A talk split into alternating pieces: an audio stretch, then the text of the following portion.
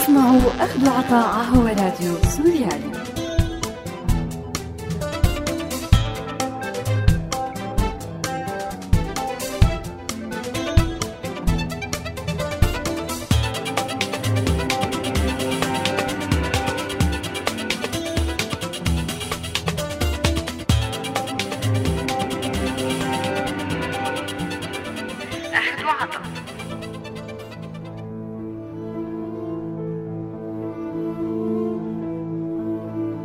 أعزائي المستمعين أهلا وسهلا فيكم.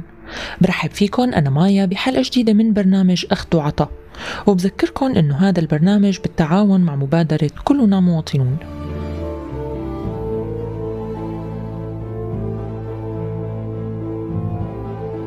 بخمسة نيسان سنة 1992 فرضت قوات جيش يوغوسلافيا الشعبي بالاشتراك مع جيش جمهورية صرب البوسنة. حصار على مدينة سيراييفو عاصمة البوسنة والهرسك. حصار عرف بأطول حصار بالتاريخ امتد حتى عام 1996 يعني ما يعادل 1425 يوم وأطول بسنة من حصار لينينغراد. قدر بوقتها عدد الضحايا خلال الحصار ب 12 ألف شخص و5000 جريح نسبة المدنيين منهم 85% وتقلص عدد سكان المدينة بسنة 1995 نتيجة القتل والتهجير القسري بنسبة 36% من نسبة السكان قبل الحرب. الحصار كأداة للتجويع والضغط هو وسيلة تم استخدامها بأغلب الحروب اللي شهدتها البشرية بتاريخها. وهو من أصعب الأدوات اللي عانى منها الشعب السوري بأزمة الحرب اللي عم يعيشها بالقرن الواحد وعشرين. فكل أطراف النزاع تقريبا اعتمدت على أسلوب الحصار للضغط على مناطق المدنيين اللي اتخذت منها الأطراف المتنازعة مكان لانطلاق العمليات العسكرية بوصفها مناطق استراتيجية للكر والفر والسيطرة والتمدد.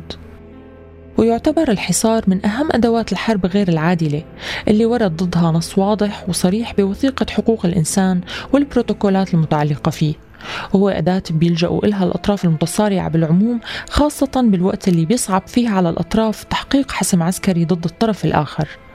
الخطورة بتكمن بحجم الثمن الكبير اللي بيدفعوه المدنيين اللي بيعيشوا بمناطق بيتواجدوا فيها فصائل مسلحة سواء كانت متمردة أو نظامية. وبيساهم بشكل كبير بتململ الحاضنة الشعبية للمسلحين وبنفس الوقت يعتبر أحيانا طريقة لفرض الولاء على المدنيين بمناطق السيطرة خاصة وقت بيشترط للحصول على الغذاء الانضمام والقتال لجانب الأطراف المسلحة مين ما كانت. وبالتالي بتخلق حالة من التمييز الكبير بين المدنيين والعسكريين عند كل الأطراف.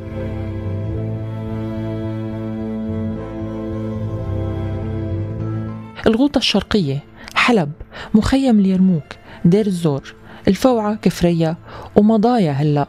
كلها مناطق عانت من حصار وتجويع ودفعت ثمن كبير نتيجة تحويل مدنييها لمجرد أوراق ضغط بحرب ما قدرت العمليات العسكرية وحدها ترجح كفة الحسم العسكري لأي طرف وأي فصيل. الحصار كأداة حرب أسبابه ونتائجه وحجم الكارثة اللي عم بيعيشوها المدنيين وردود أفعال المجتمع المدني والمنظمات الدولية ومبررات الأطراف اللي عم تفرض الحصار. كلها نقاط رح نحاول مناقشتها لحلقة اليوم بعد الفاصل. خليكن معنا. عم تسمعوا أخذ عطاء على راديو سوريالي.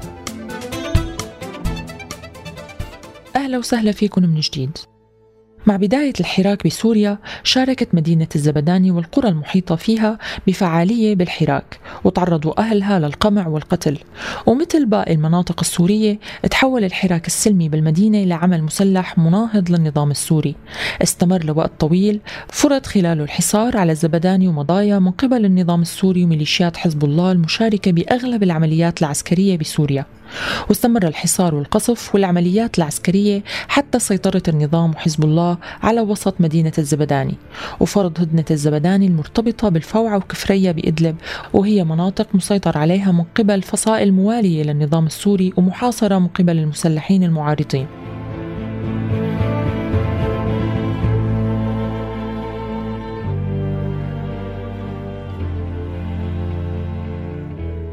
الهدنة اللي صارت برعاية أممية ودعم من تركيا وإيران تم الاتفاق عليها ب 24 أيلول سنة 2015 وبتنص على وقف إطلاق النار لمدة ست أشهر بمدينة الزبداني والفوعة وكفرية وإخراج المدنيين المحاصرين بالفوعة وكفرية بإدلب ويقدر عددهم بعشرة آلاف مدني. مقابل خروج 500 مسلح من مدينة الزبداني بريف دمشق وانتقالهم لمدينة إدلب عن طريق تركيا. هاي قصة الحرب بمدينة الزبداني. أما قصة الحصار والتجويع المرتبطة بالحرب فكانت آثارها أشد مأساوية وقسوة من قصص الحرب اللي شهدتها المدينة. حوالي أربعين ألف مدني محاصرين من حوالي ستة أشهر بمدينة مضايا. عم يعانوا من حرب تجويع ونقص كبير بالمواد الغذائية والأدوية. مدنيين بانتظار فك الحصار عنهم وتفعيل الهدنة اللي تم الاتفاق فيها على السماح للأطراف بدخول المساعدات الغذائية للمدنيين المحاصرين. تفاصيل الحصار والتجويع على مدينة مضايا بعد الفاصل. أخذ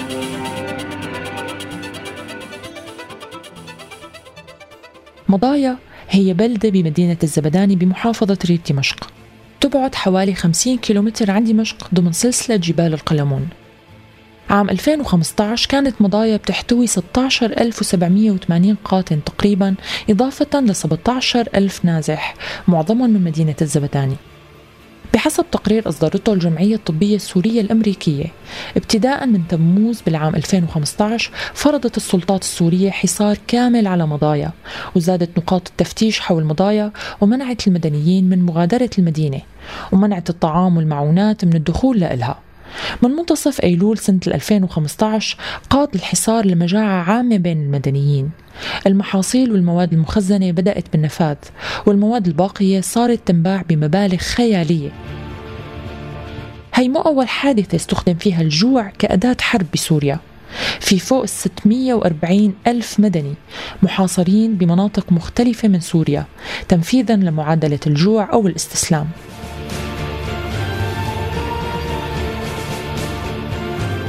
كانوا المدنيين بمضايا ناطرين المساعدات لتدخل على المدينة كجزء من الهدنة اللي تضمنت تبادل الأسرى بين النظام والمعارضة بمناطق الزبداني وكفرية والفوعة. هذا الحكي كان المفروض يكون ب 29 كانون الأول من العام الماضي الشيء اللي ما تم. الأطباء الميدانيين بمضايا طالبوا بالضغط الدولي لفك الحصار وإدخال المواد الغذائية وفتح معابر إنسانية لإخراج المرضى والجرحى والحالات الإنسانية. بكانون الأول وحده سجلت وفاة 31 شخص معظمهم بسبب الجوع إضافة للإصابات بالألغام الأرضية والقنص ردود أفعال المجتمع المدني والدولي حول حصار مضايا بعد الفاصل. عم تسمعوا أخذ عطاء على راديو سوريالي. غصت مواقع التواصل الاجتماعي بصور ضحايا التجويع بمدينة مضايا وصور وفيديوهات لأطفال وأشخاص عم يعانوا من نحول شديد وعم يطالبوا بالحصول على رغيف خبز. وغيرها من الصور اللي بتوضح قيام أهالي مضايا بسلق العشب والحشائش وإعدادها كوجبات أكل. الصور كان وقعها صادم على أغلب الناس ونتج عنها الكثير من الحركات على تويتر وفيسبوك بتهدف لفك الحصار على المدينة وإدخال المساعدات الغذائية والأدوية للمدنيين.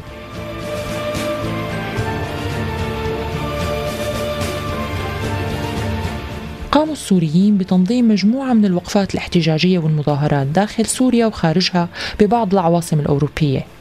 وقاموا بتنظيم حملات هدفت لجمع التبرعات وإيصالها للأهالي ليتمكنوا من شراء المواد بأسعار المنطقة الغالية بما أنه ما في إمكانية حاليا للتعامل مع المسبب الأساسي للمشكلة مثل الحملة اللي قام فيها فريق ملهم التطوعي. ومن الحملات الهادفة لفك الحصار على مدينة مضايا اضراب دعت له سيدات سوريات مستقلات بهدف فك الحصار عن المدنيين. حصار فرض بحسب البيان من قبل النظام السوري وميليشيات حزب الله.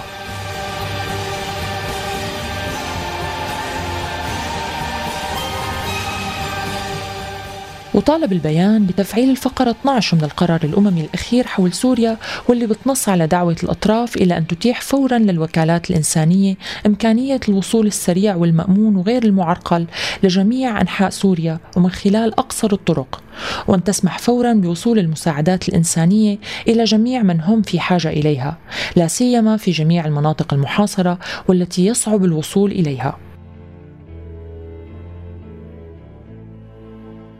ووجه نص البيان دعوة عامة للجميع للمشاركة بالإضراب لمدة أسبوع اعتبارا من يوم السبت 9 كانون الثاني 2016 تعبيرا عن التضامن مع المدنيين بمضايا وبالمناطق السورية المحاصرة الأخرى. وطالب المجتمع الدولي والأمم المتحدة بالقيام بواجباتها والضغط على النظام السوري للاستجابة الفورية لقرارات مجلس الأمن ذات الصلة وتأمين وصول المساعدات الإنسانية الفورية للمدنيين المحاصرين. وحول حملة الإضراب حكينا مع سيدتين من المشاركات السيدة رويدة كنعان والسيدة حنان حليمة عن هدف الإضراب وعن تفاصيله والنتائج المتوقعة ومين بيتحمل مسؤولية الحصار برأي المضربات.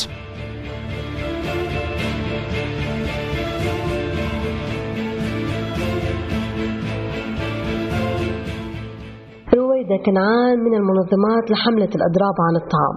ونحن مجموعة مواطنات سوريات مستقلات أعلنا أضرابنا عن الطعام تضامنا مع المحاصرين والمحاصرات في بلدة مضايا.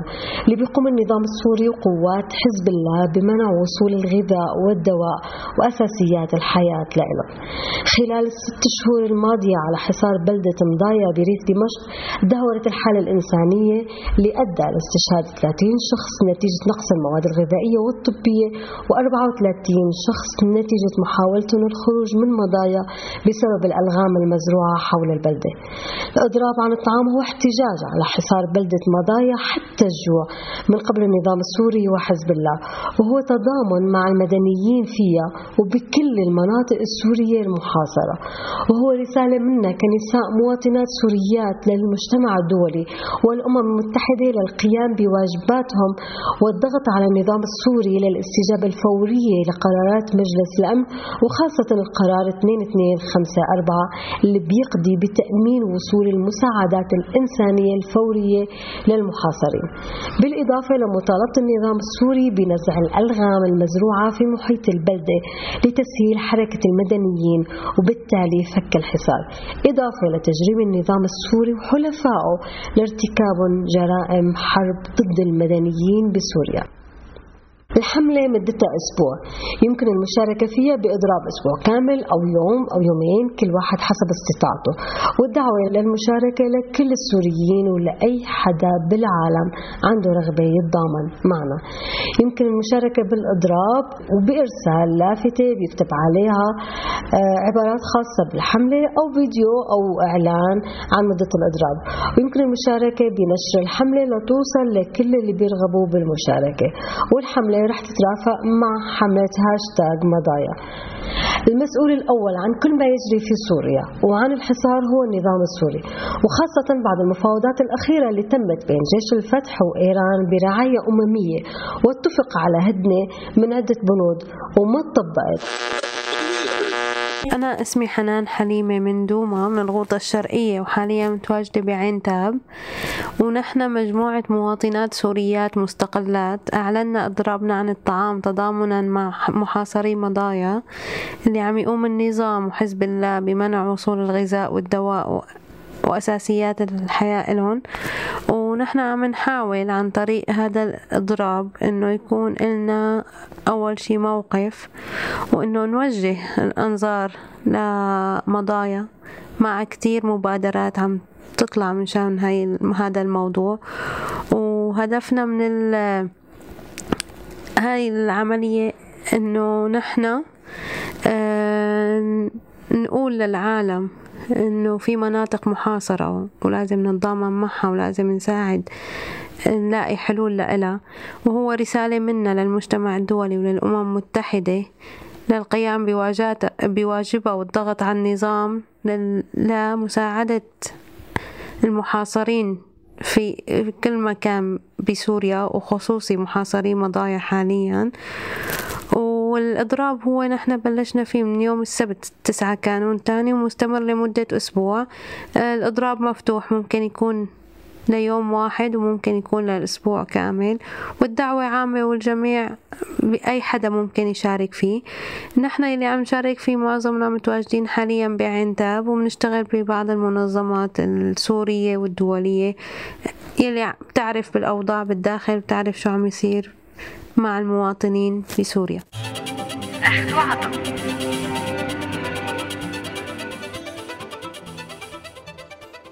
مضايا ودير الزور ومن قبل مخيم اليرموك شهدوا أكبر أشكال الحصار خلال الحرب السورية. بالوقت نفسه اللي الجهود الدولية عم تحاول تروج لحل سياسي لسوريا. التناقض الكبير بين الواقع على الأرض وكل اللي عم يتم تداوله عن حلول لحرب طالت دفع خلالها المدنيين الثمن الأكبر من قتل ونزوح وتهجير وتجويع.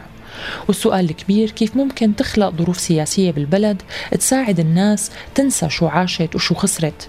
وكيف ممكن مظاهر التشفي والكره اللي انتشرت بين الناس يحل محلها وعي حقيقي وعميق بضرورة أنسنة الحرب وتحييد المدنيين اللي المفروض أنهم محميين بالمواثيق والقوانين الدولية؟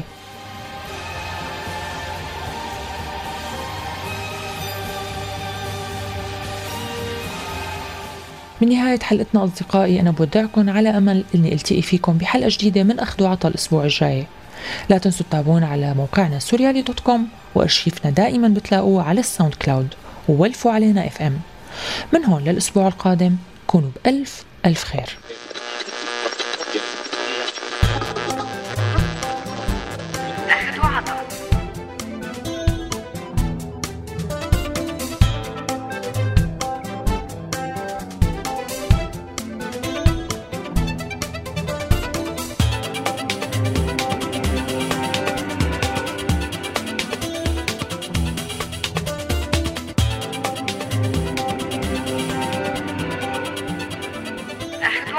هذا البرنامج من إنتاج راديو سوريالي 2016